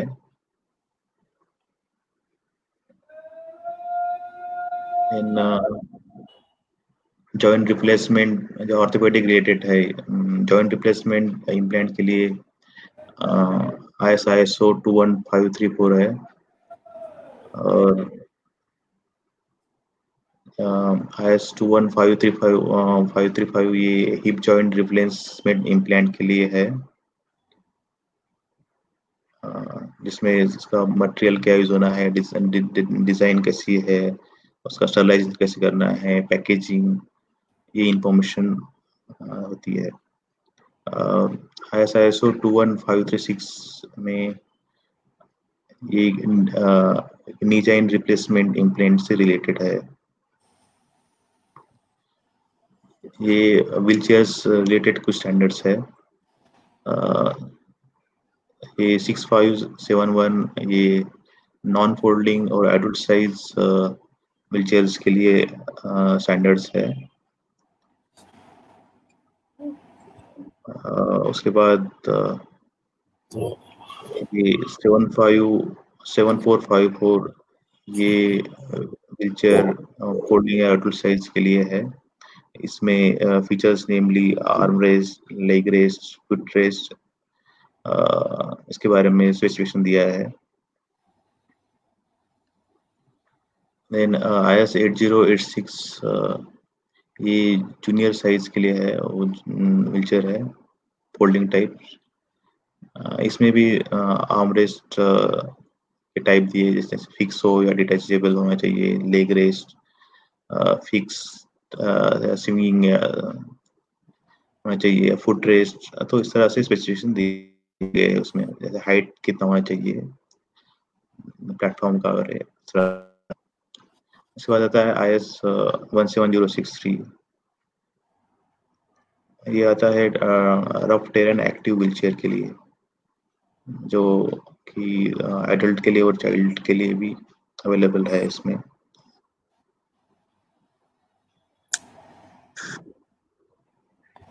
ये ब्रेली विजुअल इम्पेयर्ड पर्संस के लिए कुछ स्टैंडर्ड्स है। ये ब्रेल स्लेट्स है जो कॉमनली ब्लाइंड पर्सन यूज करते हैं लिखने के लिए या फिर पढ़ने के लिए। ये ब्रेल लिपि से संबंधित है, तो ये ब्रेल स्लेट के लिए IS 11279। बाद में ये एक पॉकेट फ्रेम है, जनरली ये भी राइटिंग के लिए यूज होता है। या स्टैंडर्ड में फ्रेम का साइज, डॉट साइज और डायमेंशन इसके बारे में बताया है। IS 12184 ये भी स्टाइल फॉर ब्रेली रेटिंग के लिए है। इसमें स्टाइलस स्लेट, ब्रेली स्लेट और पॉकेट फ्रेम का यूज होता है। देन IS 14429 ये शॉर्ट हैंड मशीन है, जैसे स्टेनोग्राफर टाइप में टाइपिंग करने के लिए। Then then for hospital planning and management के लिए कुछ स्टैंडर्ड्स है। IS 12433 ये हॉस्पिटल प्लानिंग के लिए है। मीन्स जिस हॉस्पिटल की बेड कैपेसिटी 30 तक है उनके लिए। और ये पार्ट 2 है, इसमें हॉस्पिटल बेड कैपेसिटी 100 तक है, इसके लिए है। इसमें दिया गया है कि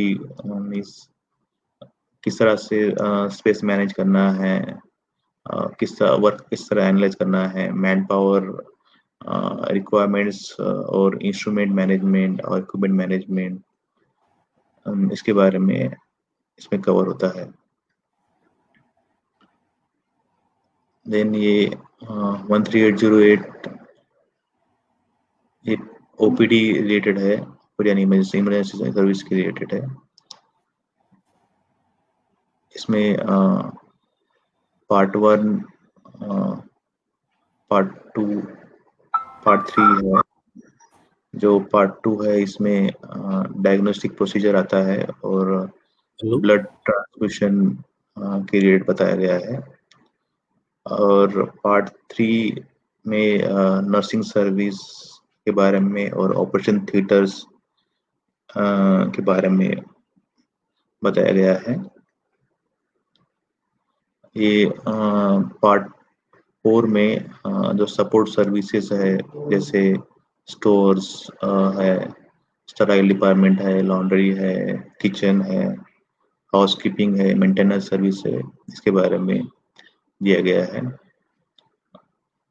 पार्ट 5 है इसके में हॉस्पिटल इक्विपमेंट मैनेजमेंट दिया गया है, which will quality health care, जिसे क्वालिटी हेल्थ सर्विस पेशेंट को दिया जा सकता है। ये ऑप्थोल्मिक इम्प्लांट जे आई सर्जरी रिलेटेड है, इंट्राओकुलर लेंसेस, तो इसमें ISI ISO 11979 है। इसमें पार्ट 2, पार्ट 3, पार्ट 5, पार्ट 6 है। पार्ट 2 है इसमें optical properties and test method दिया गया है। पार्ट 3 में मैकेनिकल प्रॉपर्टीज दी गई है इंट्राओकुलर लेंस की और उसका टेस्ट मेथड दिया गया है।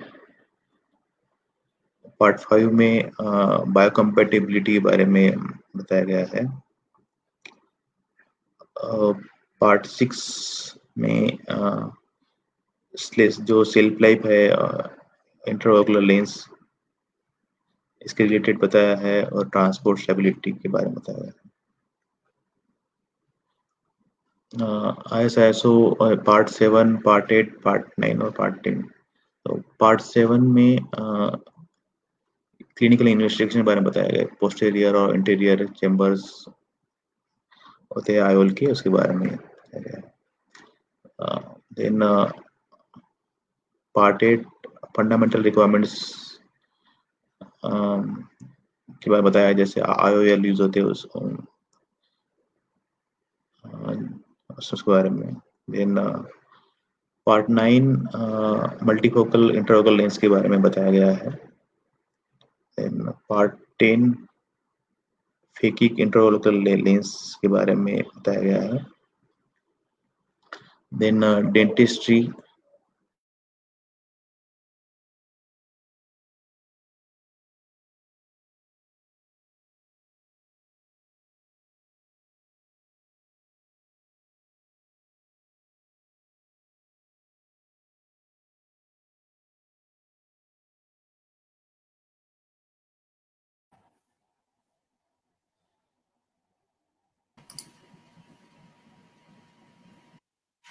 हेलो, डिस्कनेक्ट हो गए शायद नेटवर्क से डिस्कनेक्ट हो गए। हाँ लालवानी जी, तो हेलो, हाँ लालवानी जी, हाँ जी, हाँ नमस्कार। हाँ, जैसा कोहाड़ जी का वो ब्रेक हो गया था नेटवर्क में, हाँ, तो अभी मैं हॉलमार्किंग पे प्रेजेंटेशन करूं। एक्चुअली हम लोगों का भी टाइम वो चले जाएगा, अभी बंद हो जाएगा अचानक, क्योंकि इसमें टाइम लिमिट है 1 आवर 30 मिनट्स है, पर वो उसके पहले कट हो जाता है इसमें। अच्छा, क्वेश्चन आंसर चालू कर दो। क्वेश्चन आंसर मैं ये सोच रहा था कि लोगों ने बहुत क्वेश्चन आंसर बहुत भेजे हैं, तो उसको अपन कमेंट में आप डाल दीजिए, क्योंकि नहीं तो अपना बंद हो जाएगा अभी अचानक। ओके तभी, नहीं तो फिर बंद हो जाएगा, तो बीच में ही अपना वो सब हो जाएगा, तो वही कैसे करें। तो मेरे को लगता है कि अपने फेसबुक पेज पे जो क्वेश्चंस आएंगे हम लोग आपको डाल देंगे, आप उन पे हमारे को कमेंट करके बताइएगा, नहीं तो क्या हो जाएगा कि अपना बीच में ही सब डिस्कनेक्ट हो जाएगा, क्योंकि इनमें टाइम लिमिट। मेल में आएगा, कैसा आएगा? फेसबुक पेज पे आएगा सर, इसकी लिंक भेज दूंगा सबको, लिंक भेज दूंगा सभी को, मैं तीनों को। ये वीडियो की जो अपना हुआ है उसमें आप कमेंट में देख लीजिएगा, तो उससे फिर हम लोग हम उसका एक घंटे का टाइम रहता है और एक घंटे के अंदर हम लोग सब कर लेते हैं और उसके बाद क्वेश्चन आंसर सेशन में सब आंसर हो जाता है, ठीक है? क्योंकि क्वेरीज बहुत है लोगों की। अभी वो BIS का तो आया नहीं क्योंकि BIS का आपका वो समझ में नहीं आया किसको, तो वो खैर अभी अपन वो आपको फेसबुक पेज पे भेज देंगे, तो फिर आप उसके ऊपर कमेंट्स दे दीजिएगा जरूर, क्योंकि लोग बहुत इंटरेस्टेड है, अभी बहुत लोग जोड़े थे अभी, ठीक है? खैर नितनवरे जी कितने लोग जुड़े थे? हाँ जी अभी कुछ तो भी 28 लोग थे अभी, हाँ अभी 50 के करीब, 50 के ऊपर है। अच्छा अच्छा, तो हॉलमार्किंग चालू करते। हाँ जी वॉइस क्लियर जितना। गणेश जी नहीं दिख रहे, कोहाड़ जी है क्या? नहीं, उनका इंटरनेट नहीं चल रहा है तो वो नहीं है इधर। नहीं मैं नहीं, हॉलमार्किंग प्रेजेंटेशन मैं चालू करूंगा। हाँ ठीक है लालवानी जी। हाँ जी ठीक है ना, हॉलमार्किंग का प्रेजेंटेशन। हाँ हाँ हाँ आप कीजिए, चलिए। हाँ ठीक है,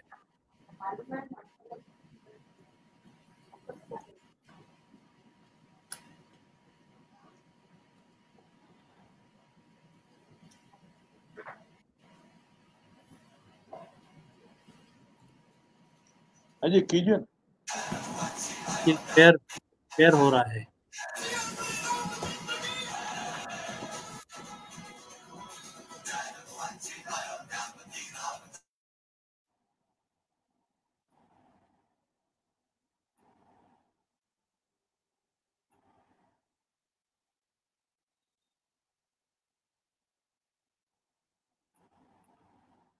हाँ कोहाड़ चालू करा ना प्रेजेंटेशन। कोहाड़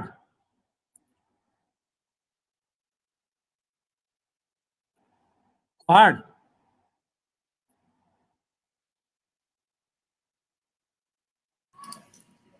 माइक म्यूट आहे त्यांचा। कोहाड़ माइक चालू करा। कोहाड़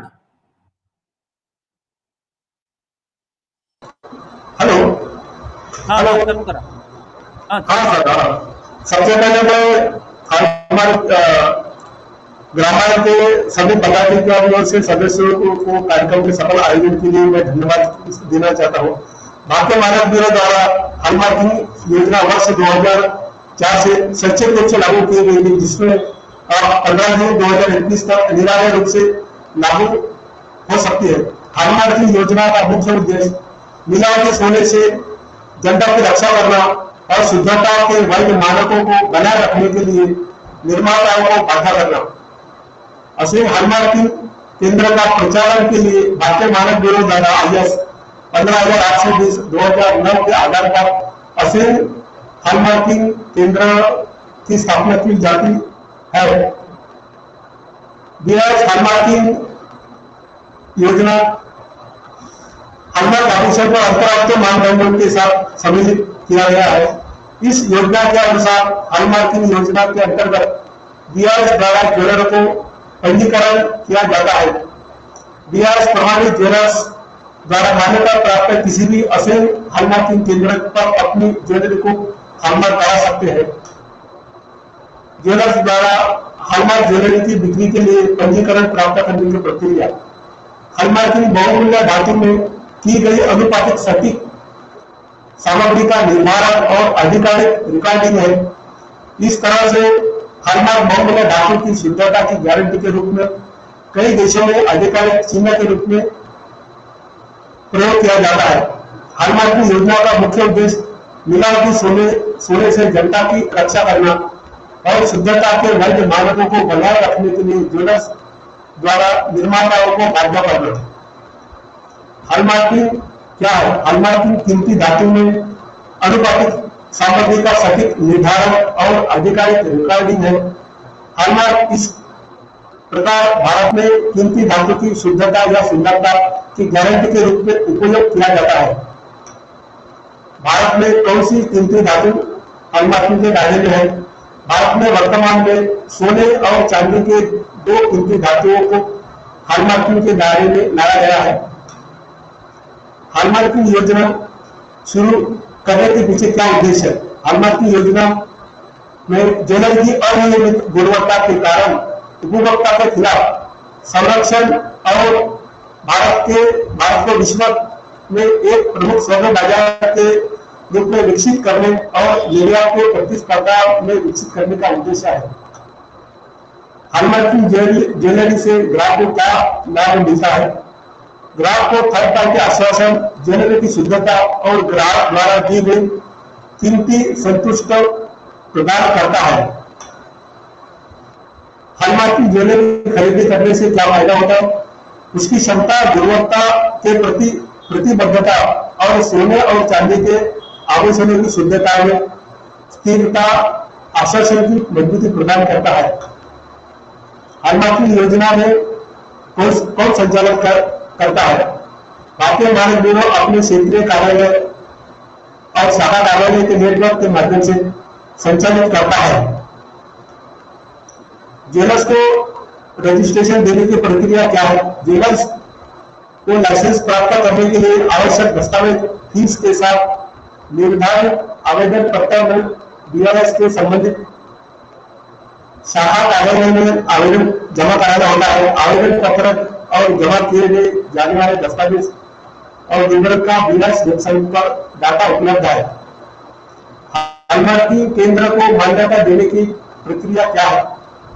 हॉलमार्किंग असेंग केंद्र की मान्यता सुनिश्चित करने के लिए बीआरएस द्वारा असेंग सेंटर के पास IS 15/820 के अनुसार बुनियादी ढांचा गुणवत्ता प्रबंधन प्रणाली नियोजित प्रशिक्षण और सक्षम जनशक्ति भी होना जरूरी है। इसके बाद बीआरएस द्वारा मान्यता प्राप्त परीक्षण और हॉलमार्किंग केंद्र सूची बीआरएस पर डाली जाती है। हॉलमार्किंग केंद्र को मान्यता बरकरार रखने के लिए क्या प्रक्रिया है। हॉलमार्किंग केंद्र की नियमित निगरानी रखने के लिए पंजीकृत ज्वेलर से बाजारी नमूना लेना और उस नमूने को दूसरे अन्य परीक्षण केंद्रों से जांच कराना होता है। हॉलमार्क वाले ज्वेलरी में क्या देखना चाहिए। हॉलमार्क वाली ज्वेलरी में 4 चीजें देखना चाहिए। पहला BIS लोगो, दूसरा इसकी पीओडी जैसे 22 कैरेट, 18 कैरेट, 14 कैरेट। तीसरे में असेंग सेंटर का लोगो होता है। चौथे इसमें ज्वेलर्स का आइडेंटिफिकेशन मार्क होता है। उसके साथ साथ ज्वेलर्स के पास BIS लाइसेंस होना चाहिए। ज्वेलर्स के पास मैग्नीफाइंग ग्लास होना चाहिए जिसमें ग्राहकों पर लगी 4 चिन्ह ग्राहक देख सके। ज्वेलर्स के पास वजन काटा जिसमें 0.01 मिलीग्राम का एक्यूरेसी होनी चाहिए। अगर किसी ग्राहक को ग्रामीण में कोई गड़बड़ी लगने होने की क्षमता होने पर ज्वेलर्स द्वारा BIS में तकरार करने के लिए उसका फोन नंबर भी दर्शाया होना चाहिए। जैसे कि एक कलम दिया हुआ है, ये कलम में पहले स्टेप में BIS का लोगो दिखा गया है। 22 कैरेट 916 दिखाया है। तीसरे इसमें असेंग सेंटर्स का लोगो दिखाया है। चौथे इसमें ज्वेलर्स का कोड दिखाया है। BIS द्वारा BIS योजना हॉलमार्किंग स्वर्ण पदकों को कवर करती है जी नहीं, क्योंकि 995 गहनों की सुंदरता और उससे नीचे के स्वर्ण पदक को हॉलमार्क करने की अनुमति दी जा सकती है।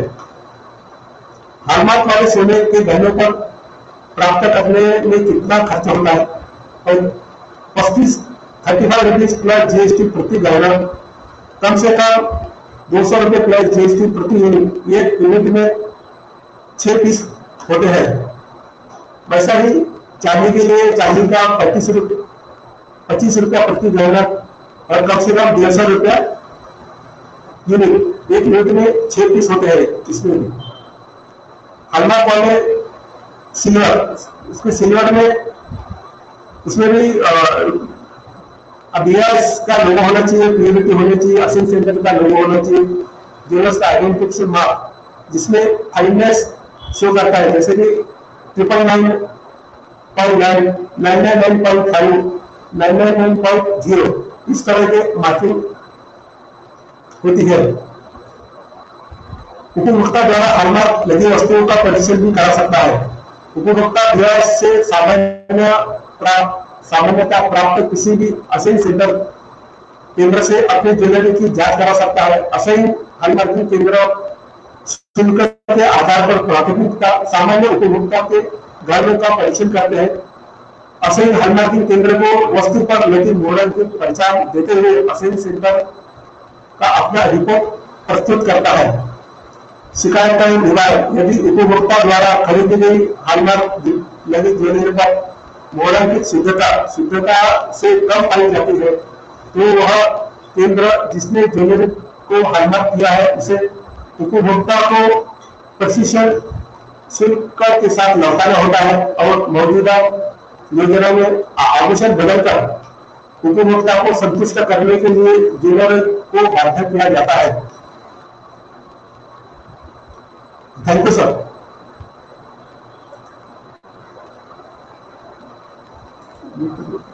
Thank you sir. Lalwani ji, hello. हाँ जी, अच्छा अभी कैसा क्वेश्चन आंसर शुरू कर देंगे? मैं आंसर कर दूंगा जितना हो सके। आप एक एक क्वेश्चन पुटअप करते जाइए। अभी समय तो ये हो गया सर, ये कभी भी बंद हो जाएगा तो